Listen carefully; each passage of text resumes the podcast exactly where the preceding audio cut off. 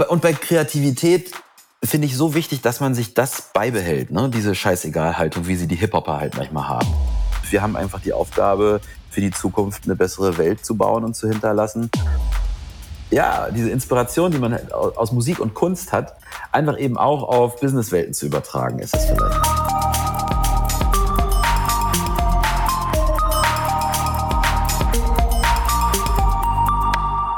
Hallo und herzlich willkommen. Hier ist die Zukunft der Kreativität. Mein Name ist Sebastian Kallis, bin geschäftsführender Gesellschafter von Kallis und Schewe Kommunikation der Markenagentur in Mannheim. Heute freue ich mich, einen alten Bekannten wiederzutreffen in diesem Podcast, mit dem ich auch schon das ein oder andere Projekt gemeinsam machen durfte. Er ist Multiunternehmer, er ist Investor und er ist jetzt Strategic Future Advisor. Was auch immer das ist, wird er uns gleich erzählen. Ich freue mich auf Andreas Lenz, Gründer von T3N. Grüße dich, Andreas. Moin, moin. Wir sitzen schön räumlich getrennt. Beschreib mal vielleicht gerade die Umgebung, in der du dich aufhältst. Ja, ich bin, verbringe die Sommerferien auf Mallorca und äh, meine Frau ist Lehrerin und hier verbringen wir äh, fast äh, fünf Wochen und das ist äh, einfach so unser hi schnellster Hideaway. Also bist regelmäßig dort, kennst die Gegend, kennst die Restaurants, kennst die Strände. Genau, und die Natur, man kann viel wandern und sehr abwechslungsreich. Und ähm, genau, da freuen wir uns immer wieder. Ja, vielleicht kannst du ein bisschen was über deinen Werdegang vorab nochmal erzählen. Viele werden dich kennen aus der Textszene, aber vielleicht so ein, zwei Stichpunkte ja. zu dir, dass, dass wir uns einordnen können im Gespräch. Gern. Mal gestartet nach dem Abitur mit einer Eventagentur. Da ging es irgendwie viel um äh, Musikthemen, Subkultur, Hip-Hop, Drum and Bass, alles was so neu war an Musik, Festivals, Turntablism, also Scratchen und Musikthemen, Skateboard, Graffiti und solche Themen. Ähm, das war in einer Eventagentur alles verpackt. Und da nach gut zehn Jahren war mal so die Überle Überlegung, ob man damit alt wird. Das war dann vielleicht äh, ein guter Wendepunkt. Ähm, da ging es nochmal zum Studium. Und da habe ich meine Co-Founder kennengelernt, Jan und Martin. Und da haben wir das äh, T3N-Magazin aus der Taufe gehoben, Magazin für Digitalisierung. Und ähm, das ist so als Praxisprojekt ähm, aus dem Studium rausgepurzelt. Auch äh, Anhang unserer Diplomarbeit war tatsächlich T3N Magazin Nummer eins. Und es hat sich ja super entwickelt. Total, genau. Das ist jetzt äh, 17 Jahre her etwa. Und ihr habt das Heft jetzt, soweit ich verstanden habe, verkauft letztes Jahr und du bist in eine neue Rolle geschlüpft bei dem neuen Eigentümer. Genau, also das, die Plattform T3N und das Magazin. Magazin ist ähm, ein kleiner Teil davon oder ein, ein wichtiger Teil davon. Genau wurde ähm, veräußert an die Heise Mediengruppe. Und nach äh, 17 Jahren gab es halt einfach viel Veränderung da. Ähm, ein Gründer ist ausgestiegen und wollte noch mal was anderes machen. Ähm, und bei mir war es irgendwann so, dass ich mir dachte, bin ich der richtige CEO für 100 Leute und welchen Erfahrungsschatz habe ich? Könnte nicht wer anders ähm, mit ähm, besseren Fähigkeiten ähm, da noch mehr draus machen? Und das war dann ein ganz schlüssiger Zeitpunkt und ähm, sind ganz glücklich auch, wie die Transaktion gelaufen ist und ähm, haben weiter alle miteinander positive Drähte. Und jetzt bist du Strategic Future Advisor. Genau. Und da ich, da ich weiß nicht, wie es dir geht, aber jetzt, wenn man sich die Zukunft anschaut, die wir, die, die verändert sich ja in den letzten drei Jahren so ein bisschen. Das heißt, irgendwie hatte man das Gefühl, was ja auch nie gestimmt hat, das weiß man ja als Unternehmer, dass Zukunft planbar in irgendeiner Form ist. Momentan ist es ja vielleicht noch ein Stück unplanbarer als vor zwei, drei Jahren, wenn wir das, das Gesamtweltbild uns anschauen. Sag doch du mir als Strategic Future Advisor, ja, wie, wie schätzt du, wie optimistisch gehst du so in die nächsten zwei, drei Jahre rein? Was siehst du auch als Unternehmer für Chancen ähm, und als Investor? Was sind so spannende Themen, wo du sagst, da kann man was Positives draus machen. Ja, also durch und ich bin durch und durch Optimist, deswegen fällt es mir immer schwer, äh, bei so Dystopien und äh, Krisenthemen tief einzusteigen. Aber es ist ja schon feststellbar, ähm, wie brisant äh, die Lage ist, egal ob das jetzt Themen wie Klimaerwärmung oder Krieg, Inflation, Covid und Lieferketten, äh, Engpässe sind, da kommt viel zusammen. Ähm, dennoch äh, sind Krisen auch Zeiten, ähm, wo Chancen entstehen. Und ich glaube, man hat einfach immer die Aufgabe, alles möglichst gut zu bewältigen. Und dabei ähm, eben positiv zu sein, ähm, halte ich da immer für empfehlenswert von der Haltung. Und ähm, von daher, wenn ich mir jetzt die nächsten Jahre angucke, ähm, ich habe die Hoffnung, die stille, leise, kleine Hoffnung, dass wir das Schlimmste überstanden haben, dass äh, bestimmte Themen einschätzbarer werden, ähm, auch wenn es sich alles immer noch nicht äh, klar, klar eingerenkt hat, ist mein Gefühl, ähm, dass, dass äh, viele Sachen jetzt ähm, eintaxierbar sind. Äh, kann gut sein, dass wir nochmal irgendwie im Winter äh, durch, durch so ein Corona-Thema durch müssen. Das kennen wir dann schon so ein bisschen. Ähm, und ähm, dass wir in der Wirtschaft, was äh, die Finanzsituation angeht, dass man da bestimmte Sachen jetzt auch schon eingestellt hat, äh, von denen erwartbare Dinge kommen. Insofern ähm, ist, ist mein Take, äh, in Krisenzeiten ähm, werden halt mutige Leute auch manchmal belohnt. Und wenn man jetzt zum Beispiel eine Gründung macht, ähm, ich sage jetzt mal als Beispiel im Green Energy Sektor, dann wird die sicherlich sehr gefragt sein. Also ähm, ich würde hier sagen, immer bitte Schwerpunkt auf die Chancen und wir müssen nach vorne denken und wir haben einfach die Aufgabe, für die Zukunft eine bessere Welt zu bauen und zu hinterlassen.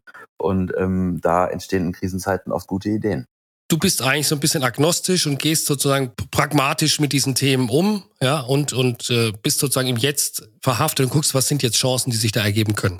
Genau. Und äh, ich gehe immer davon aus, dass im Prinzip Evolution ähm, Dinge hervorbringt, die äh, gut sind. Und ähm, wenn ich das anders sehen würde und an das Schlechte äh, glauben würde, dann wäre ich äh, in einem Podcast wie diesen Kraftverstärker für äh, vielleicht die schlechten Ideen. Und äh, ich glaube, unsere Aufgabe miteinander ist ja, die Sachen besser zu machen. Ne? Und ähm, wir haben bei T3N relativ früh in die Mission eingebaut, dass wir, dass wir future positive sind, dass wir probieren, Technologie dafür zu nutzen, eine bessere Welt zu bauen oder auch zu hinterlassen.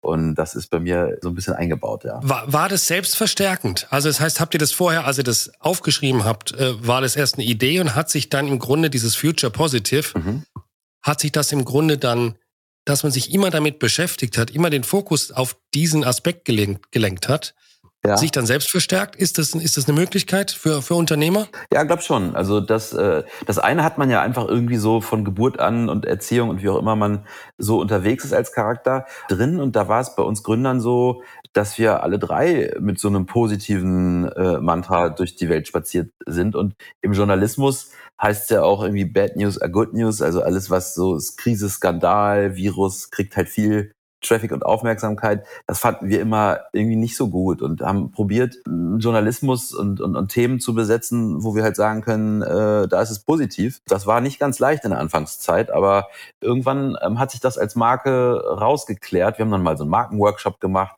das Brand Mission Modell und ähm, probiert irgendwie auch für Mitarbeiter und unser Umfeld noch klarer zu machen, was T3N als Marke eigentlich äh, machen möchte und sein will. Und da ist sozusagen noch, das nochmal aufgefallen, dass wir eigentlich zukunftsoptimistisch sind. Ich war auch mal ein Journalist und diese Branche ist ja in, in ihrer eigenen Pessimismus, mhm. äh, auch gerade als ihr gegründet habt in der Zeit, ja, war ja eigentlich im Grunde alles im Arsch ja, dort. Ja. Und es ist völlig unvorstellbar, welchen Weg eigentlich T3N da genommen hat. Als Gründung, ich glaube, eine der erfolgreichsten Magazingründungen in Deutschland mhm. in den letzten 20 Jahren. Also das, was ist das Geheimrezept? War das diese positive Energie? War es zu sehen, okay, ich muss eigentlich nicht nur Artikel irgendwo publizieren, ich muss mich auch mit Marketing, SEO, SEA und diesen ganzen digitalen Themen von Anfang an befassen. Ja. Was ja ein Journalist an sich eigentlich eher verweigert. Genau, also ich glaube, die Zauberformel war halt irgendwie äh, so ein bisschen divers aufgestellt zu sein. Ein, ein Gründer Martin eben als technischer Freak und Leiter, der äh, sozusagen die Plattform bauen konnte, dann äh, Jan als Journalist, der aber trotzdem Optimist ist, äh, jemand, ähm, der das Journalistische mitverantworten konnte in einer, in einer Form, die eben so positiv ist. Und bei mir eben Marketing, Strategie, Zukunftsthemen, konsequentes Unternehmertum. Und das war so eine, so eine ganz gute Mischung. Ich glaube, gegenüber anderen journalistischen Projekten, wir haben so viele kommen und gehen sehen, war bei uns halt immer ein großer Schwerpunkt auf Sales und Marketing und eben den äh, Themen, die mit Reichweite zu tun haben, was der Journalist an sich so an der Journalistenschule oder in sich als Person nicht immer oder die Journalistin nicht immer so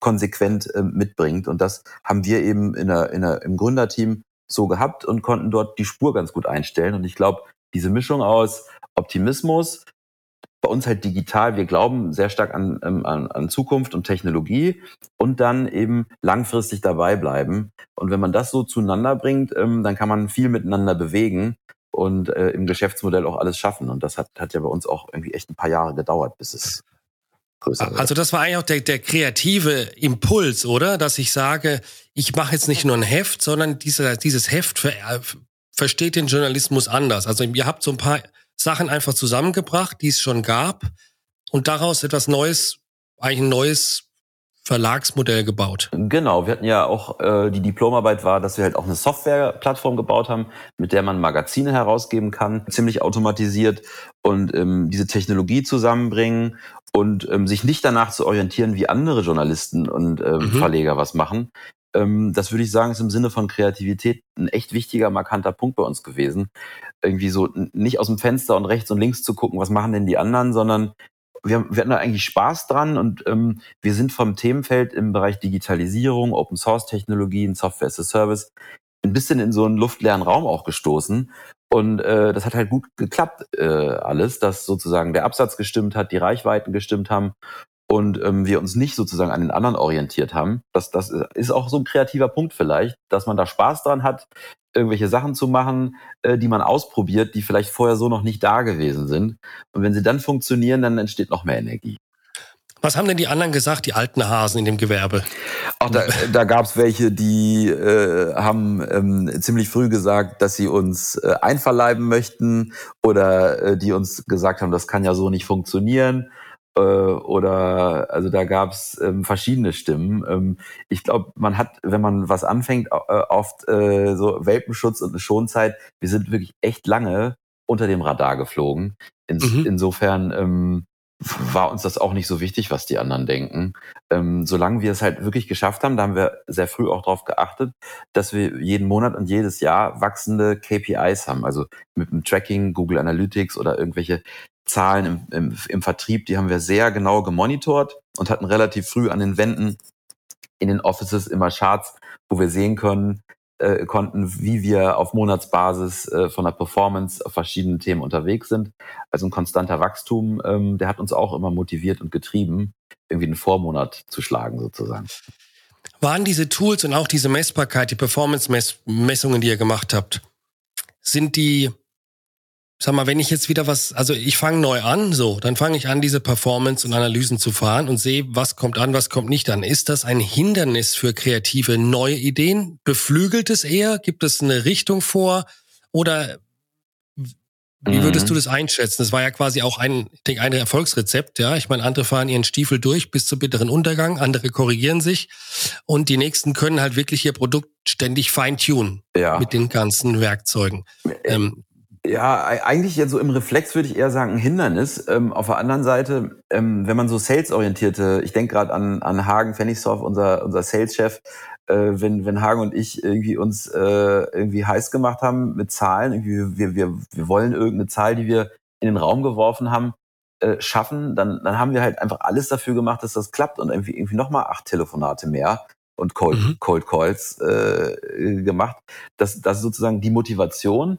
Ob das im Kreativen so hilfreich ist, das glaube ich eher nicht. Deswegen haben wir das immer sehr, sehr gut zweigeteilt. Wir haben auch im Sales gesagt, die Sales-Leute machen auch Marketing. Also es gibt ein Sales-Marketing und da kann man, mhm. da kann man und darf man dann kreativer sein. Und wir kommen und kamen im Sales und im Marketing alle äh, aus einer ähnlichen Vergangenheit, aus diesem Hip-Hop- und Musiksektor.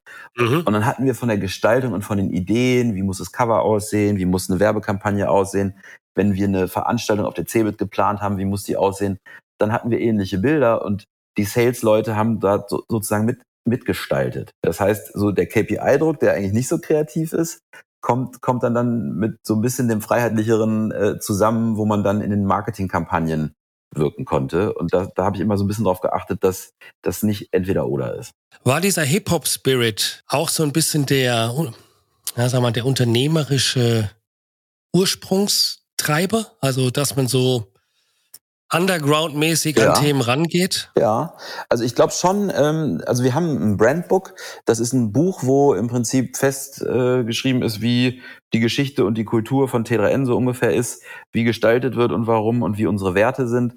Ähm, da steht auch drin, dass, dass wir Subkulturen mögen und dass äh, die Kreativität, die aus Subkulturen kommt, für uns unheimlich wichtig ist, weil, äh, ja, warum eigentlich? Weil im Prinzip die, diese Kreativität innerhalb der Arbeit und neben der Arbeit zu haben, wir einfach wichtig finden, um motivierte Mitarbeiter mit Spaß irgendwie Sachen machen zu lassen. Mhm. Und äh, ich habe so viele Momente, wo ich äh, gerade darüber nachdenke, wo Mitarbeiter irgendwo mit Farbe, Sprühdosen, äh, irgendwas gestalten in Räumen. Und wenn man auch durch das Büro geht, dann sieht das äh, eher aus wie zu Hause oder in einem schrägen Coworking Space als in einem klassischen Verlagsoffice. Und ähm, ja, das ist so ein bisschen die Mischung. Da kam viel von Subkultur und Hip-Hop, ja. Was kann man sich von denen abschauen, von den Hip-Hop-Jungs? Mm, ich glaube auch dieses rechts und links nicht immer gucken. Was machen denn die anderen? Also so sein eigenes Ding mhm. machen. Äh, akzeptieren, dass man auch mal schräg und anders ist. Äh, akzeptieren, dass es okay ist, dass, dass auch andere anders sind. Ich meine, die Hip-Hop-Vögel, die sind ja, die sind ja alle auch verschieden bunt. Mm, dann, dann gibt's auch noch aus der Hip-Hop-Kultur dieses, dieses äh, Each One, Teach One, ähm, dass man einfach Wissen weitergibt, dass man wem anders hilft. Mhm. Wenn der jetzt lernen will, wie bedient man den Plattenspieler oder wie macht man äh, beim Breakdance irgendwie was, äh, dass man sich da gegenseitig hilft. Und ähm, das sind schon so äh, Prinzipien, die haben wir sehr stark verinnerlicht. Und die kamen dann irgendwann auch, das ist auch nochmal vielleicht ganz lustig, mit dieser Open Source Kultur zusammen da gibt's ja dieses freie Wissen und Linux mhm. etc. Und Samplen. Genau, ne? Remixen. Also ich nehme ja was von einem anderen, Remix. Genau, und, und das passte irgendwie alles so zeitlich ineinander, dass wir halt vielleicht aus unserer Dekade davor, aus so einem kreativen Subkultur Bereich kam und dann äh, ging es mit Open Source weiter in die Businesswelt. Ja, ihr, habt, ihr habt eigentlich Marketing, Journalismus geremixed Kann, ne? ja, und ein Mashup draus gemacht so ein bisschen. Genau, und das halt mit so einem technologischen Digital Open Source Nukleus. Und, und, und, und da war halt der Bedarf irgendwie für die Leute halt auch, dass, dass sie da Wissen tanken wollen, halt auch groß. Und der hat natürlich auch diese Anschlussfähigkeit, sage ich mal, in andere Branchen, andere Themen, auch für dich wahrscheinlich als Person in ganz andere Segmente eröffnet. Ich hatte quasi sozusagen Eventbereich, dann komme ich in das Thema Journalismus und über die Digitalisierung, mit der man sich da beschäftigt, eröffnet sich dann ein ganz weites Feld. Genau. Sagen wir mal, in deiner Investorentätigkeit wahrscheinlich heute in Startup-Förderung in Hannover und so weiter, was du alles und ähm, dass ich dann in verschiedene Themen sich das dann eröffnet. So ist es. Also eine eigentlich nicht endende äh, Evolution und Innovation, die da ist. Also angefangen, wie wir es eben erwähnt haben, über diese tiefen technischen Themen, dann kam irgendwie Suchmaschinenoptimierung, Online-Marketing, Social Media. Was haben mich die Journalisten schräg angeguckt, als ich gesagt habe, wir twittern jetzt mal? Warum soll ich ins Internet schreiben, was ich gerade mache, ja? Äh, also heute, also das, das war, kam nicht so gut an bei den Journalisten, aber ich würde mal sagen, unser, der T3N Twitter-Kanal oder Twitter für Journalisten ist heute, glaube ich, gut etabliert. Ja, dann kam die ganze Start-up-Welt und ähm, mit einem Laptop und äh, Open-Source-Technologien und Software-as-a-Service-Technologien kann man als Gründer halt echt ganz schön weit kommen ohne großes Investment irgendwie Prototypen bauen. Und das hat uns auch sehr interessiert. Da haben wir drüber berichtet.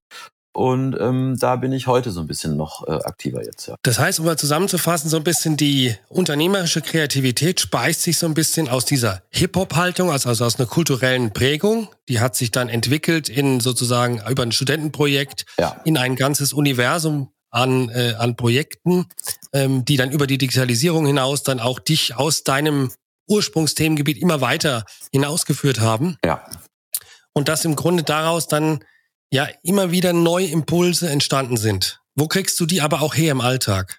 Ähm, Twitter ähm, ist für mich äh, nach wie vor die Infoquelle Nummer eins, aber dann natürlich auch Blogs, Podcasts, Konferenzen, ähm, und die Gespräche mit mit den mit den Kollegen und Mitarbeitern. Also wirklich, also was ich, also ich finde somit die die besten Momente auf irgendeinem Grillfest von einer Firma mit dem Azubi darüber zu reden, was macht er eigentlich? Ne? Also was was, mhm. was geht da ab auf TikTok? Und äh, welche Apps nutzen die und wie wie welche Musik hören die? Bist du selbst auf TikTok? Nee. Ja, ich bin bei Snapchat und TikTok, aber ich krieg es nicht gebacken. Äh, also ich finde, find Snapchat geht gerade noch so, TikTok, TikTok kriege ich überhaupt nicht so hin. Ich glaube fest daran, dass es echt ein wichtiges, äh, interessantes Feld ist für, für Kreative. Äh, aber ich würde mal sagen, ich weiß nicht, ob das so gewollt ist von den Machern. Leute, die über 40 sind, die kriegen das, raus. Ja, die kriegen das. Ich habe das Gefühl, dass so meine ganzen Hormone es gar nicht mehr zulassen, dass ich bestimmte Sachen so lustig finde wie jemand, der jetzt vielleicht 14 ist. Also dass das wirklich so aus verschiedenen. Schade eigentlich. Ja, total. Also äh, vielleicht gibt's auch welche, die Ü40 besser zurechtkommen. Äh, Ü4, TikTok für Ü40 mit Ü40 mit Ü40 Humor. Ja, Selbsthilfegruppe TikTok. Also ich würde mich würde interessieren, äh, wenn es Leute gibt, ähm, mit denen würde ich mich gern dazu mal unterhalten, äh, wie die es geschafft haben, irgendwie TikTok oder Snapchat zu knacken. In unserem Alter. In unserem Alter. Ich krieg's nicht hin.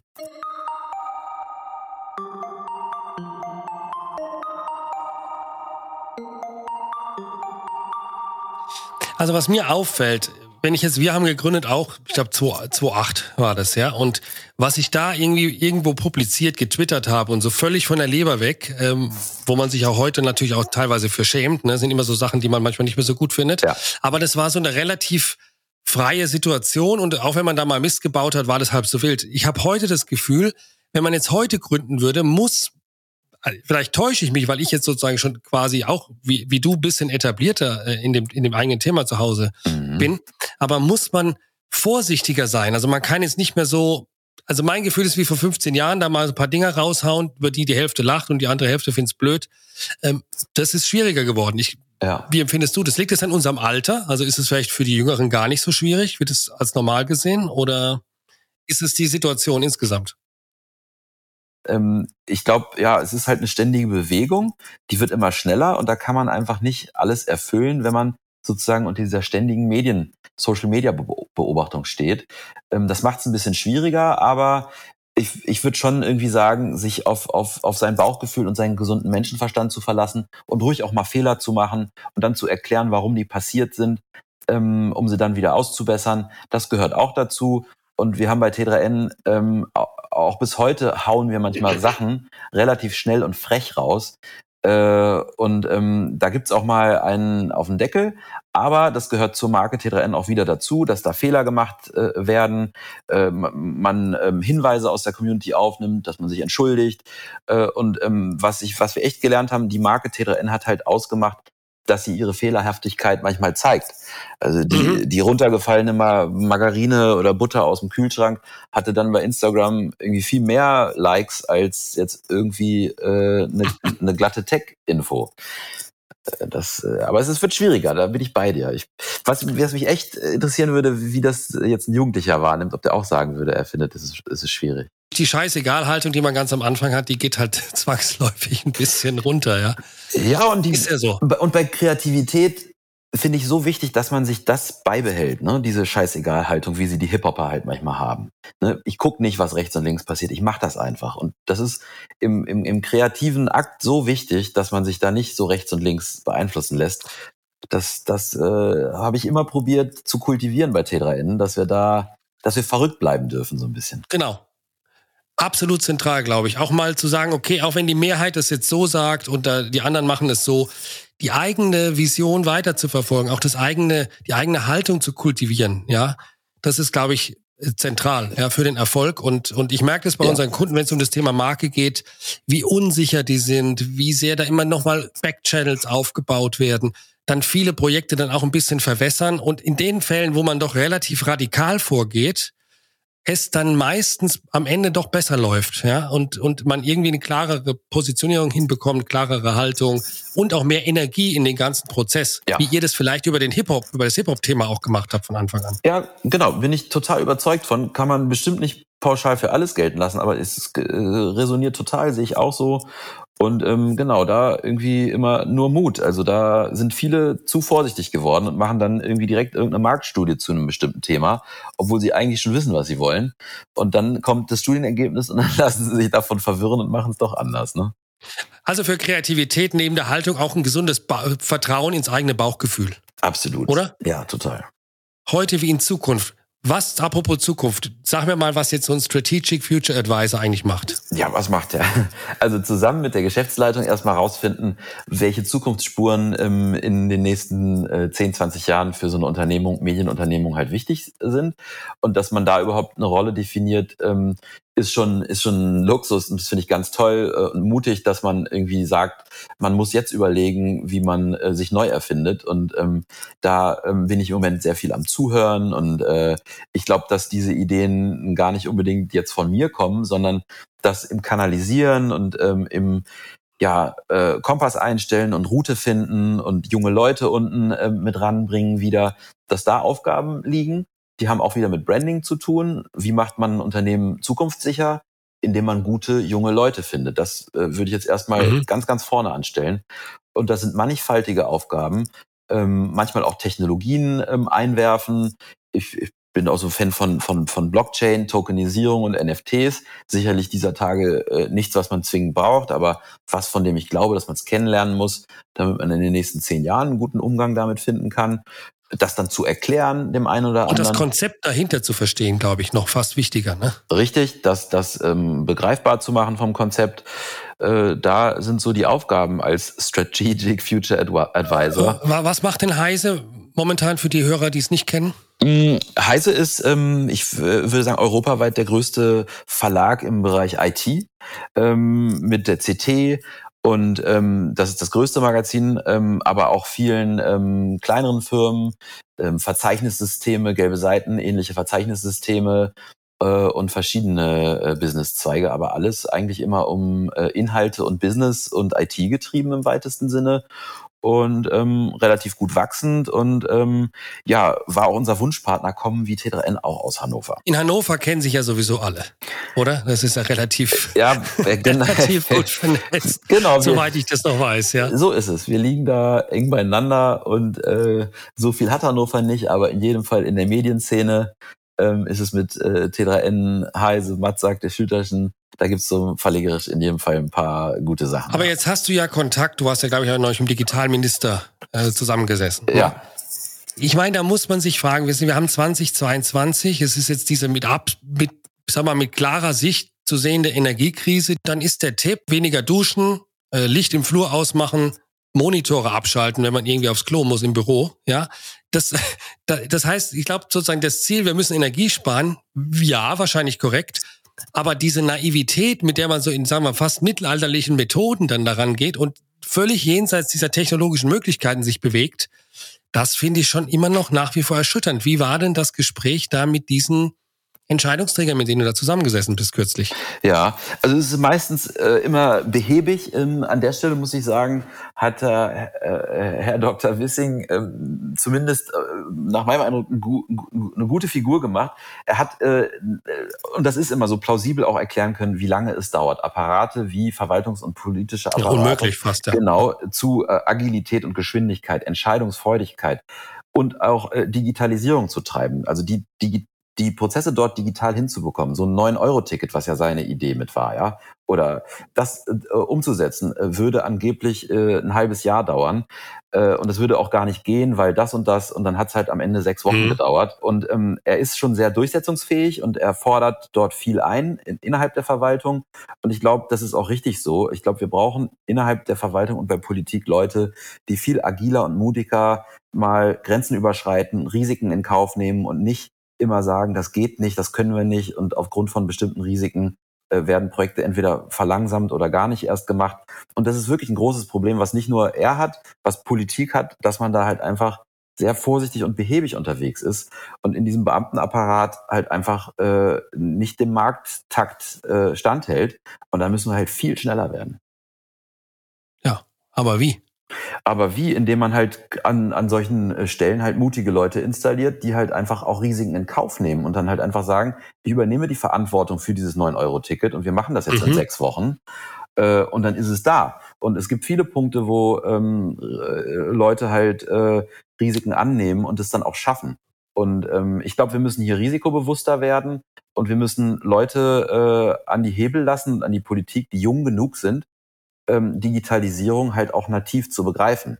Ich glaube, wenn wir beide, die wir schon lange mit dem Digitalthema zu tun haben, mit TikTok schon Probleme haben, dann muss man sich auch vorstellen, was hat so ein Apparat für eine Sicht auf diese Themen und wie weit sind die in Wahrheit von ja. diesen Themen weg, was für uns eigentlich beide selbstverständlich ist. Ja, und wir sind ja schon auch, wie wir vorhin schon festgestellt haben, schon so ein Hauch von diesen totalen Social Media Trends schon ein bisschen weg. Ne? Aber ja. Trotzdem sind wir ja noch voraus, was das Thema, was die Verwaltungsexperten oder so digitalen Referenten der Verwaltung angeht, ähm, wo man auch sagen muss, wie du sagst, wenn der was falsch macht, dann hat er ein Problem. Ne? Wenn er nichts macht, hat er erstmal auch kein Problem. So ist es. Und, äh, und die, was die Medien draus machen, ist dann halt auch nochmal äh, so eine Sache. Ähm, ich glaube, also mein Motto ist, ich rede mit denen äh, gerne und ich habe da kein Parteibuch in der Hand äh, und probiere die dabei zu unterstützen und alle Ideen zu befeuern, die halt ähm, mit Innovation und Geschwindigkeit zu tun haben, beziehungsweise ist das einfach der einzige Teil an Expertise, den ich wirklich mit einbringen kann. Und ähm, das finde ich total erquickend dort, die Gespräche und die Probleme halt auch zu spüren. Ähm, hier und da wird man dann auch mal als, als, als blau, blauäugig bezeichnet, weil man sich den Daten so hingibt unter Digitalisierung. Mhm. Ähm, mhm. Aber ich glaube, man kommt da nicht ganz drum rum. Äh, und ich kann immer nur dazu äh, aufrufen und zu empfehlen, mit den Politikern einfach zu sprechen. Die, die haben schon äh, durchaus mal ein Ohr ähm, und die Referenten genauso. Und ähm, die haben auch manchmal mehr Durchsetzungsfähigkeit als der Politiker selbst oder zumindest in dem kurzen Gespräch ist der Referent manchmal derjenige, der dann die Notiz ähm, mitnimmt und am Ende was draus mhm. macht. Also man muss mit den Leuten auch reden und sozusagen denen dabei helfen, zu erklären, was die Themen sind und die nicht ganz alleine lassen ähm, ich finde die Bildung der Bildung, wie äh, bildet sich eigentlich ein Lehrer, ein Professor, ein Richter, ein Politiker äh, oder ein Verwaltungsangestellter, wie bildet der sich eigentlich weiter? Und welches System ist dafür vorgesehen in dieser und ob und ob ob er sich weiterbildet? Genau. Und da hätte ich gesagt, ich würde mir schon wünschen, wenn wir äh, Beamten haben, dass es dort äh, irgendwie, es klingt jetzt ein bisschen blöde, aber zwingend äh, eine Systematik haben, wie man, ähm, wie man die auf Stand hält. Ne? Und ähm, da, glaube ich, sind die Bildungsangebote gefragt. Und ich glaube, da müssten wir ein bisschen engmaschiger äh, gucken, dass wir dort Innovation, Digitalisierung und solche Themen besser erklären und äh, die Leute positiv mitnehmen, anstatt dass man davor Angst hat. Und die Anreizsysteme stimmen nicht. Ne? Also ich glaube, wenn ich jetzt was verändern will in der Schule, wir haben das gesehen bei Corona, wie schwierig das war für Lehrer, die engagiert waren, die sich im Grunde ja, äh, Teams mal mitgebracht haben in den Unterricht, dann gab es da wieder ein Problem, weil es nicht vom Land zugelassen war. In dem einen Bundesland ging es, im anderen nicht. Genau. Also ich glaube, das Anreizsystem, wenn du was machst, wenn du dich weiterbildest, dann muss es auch eine, in irgendeiner Form eine Belohnung geben. Das ist, glaube ich, in dem System so noch nicht soweit ich das von außen beurteile, nicht vorgesehen. Da, da ich glaube, da müsste man mal schauen, wie kann man auch in diese Themen ran, dass ich den Mut auch belohne und nicht das Nichthandeln. Richtig, also das ist äh, on point. Also meine Frau ist Lehrerin und immer wenn es was gibt, was äh, zusätzlich gemacht werden kann im Bereich Digitalisierung oder Unternehmertum, ähm, dann macht sie das ähm, und dann hat sie zusätzliche Stunden auf dem Tacho äh, und eben keine, keine Entlohnung dafür oder kein, kein Benefit, keine Incentivierung. Und Diskussionen, ja. Und Diskussionen, genau. Äh, und dann ist doch irgendwie auch klar, dass so ein äh, Apparat halt von der Evolution nicht schnell nach vorne geht. Und da muss man, glaube ich, was überdenken, ja. Also sind wir für mehr Kreativität auf jeden Fall in der Verwaltung und ein bisschen Hip-Hop kann nicht schaden. Auch bei denen, ne? ja, wobei ich mich da musikalisch gar nicht unbedingt so festlegen muss. Es gibt bestimmt auch andere Subkulturzweige, die viel Kreatives mitbringen. Äh, ich glaube halt einfach, dieses Inspirat ja, diese Inspiration, die man halt aus Musik und Kunst hat, einfach eben auch auf Businesswelten zu übertragen, ist es vielleicht. Ich sehe auch so ein Unternehmen immer wie so eine Band, ne? Da gibt's jemand, der macht den Rhythmus, der nächste spielt die Leadgitarre, braucht mehr Bühne, ja. Ich glaube, diese Inspiration auch mitzunehmen, in den eigentlichen Job. Das ist immer wieder ein Quell für neue Ansätze, neue Sichtweisen, ähm, wie man zusammenarbeiten kann. Vielleicht auch in einer Verwaltung. Ja.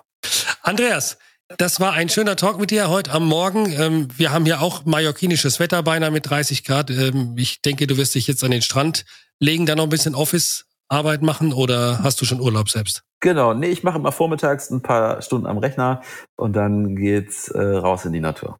Ja, dann, dann vielen lieben Dank. Ähm, vielleicht noch ein Satz, den du, den ich gerne noch den, den jungen Unternehmerinnen und Unternehmern mitgeben würde, die jetzt noch mithören. So vielleicht von dir Quintessenz, erfolgreiches Unternehmerleben bisher, viele Aspekte haben wir schon besprochen. Was würdest du denen jetzt mitgeben, die jetzt vielleicht verunsichert sind angesichts der ganzen Situation? Ja. Ähm, ähm, was würdest du noch mitgeben? Ja, eigentlich die zwei Sachen. Ähm, langfristig denken und äh, an seine Ideen glauben und äh, auch sich nicht äh, nervös machen zu lassen von den negativen Umfeldern, die die Medien manchmal bieten. Die Dinge gehen nicht so schnell kaputt, wie man meint. Ähm, eine gewisse Vorsicht muss immer geboten sein, aber wenn man eine gute Idee hat und einen gesunden Menschenverstand, dann funktioniert das auch. Und ähm, ja, es gibt immer mehr negative Stimmen als positive. Deswegen die eigene Idee durchziehen, mal auch mit dem Kopf durch die Wand. Und die Sachen gehen nicht so schnell kaputt. Das wäre so mein Take. Vielen Dank, Andreas Lenz. Sehr gerne. Danke dir, Sebastian.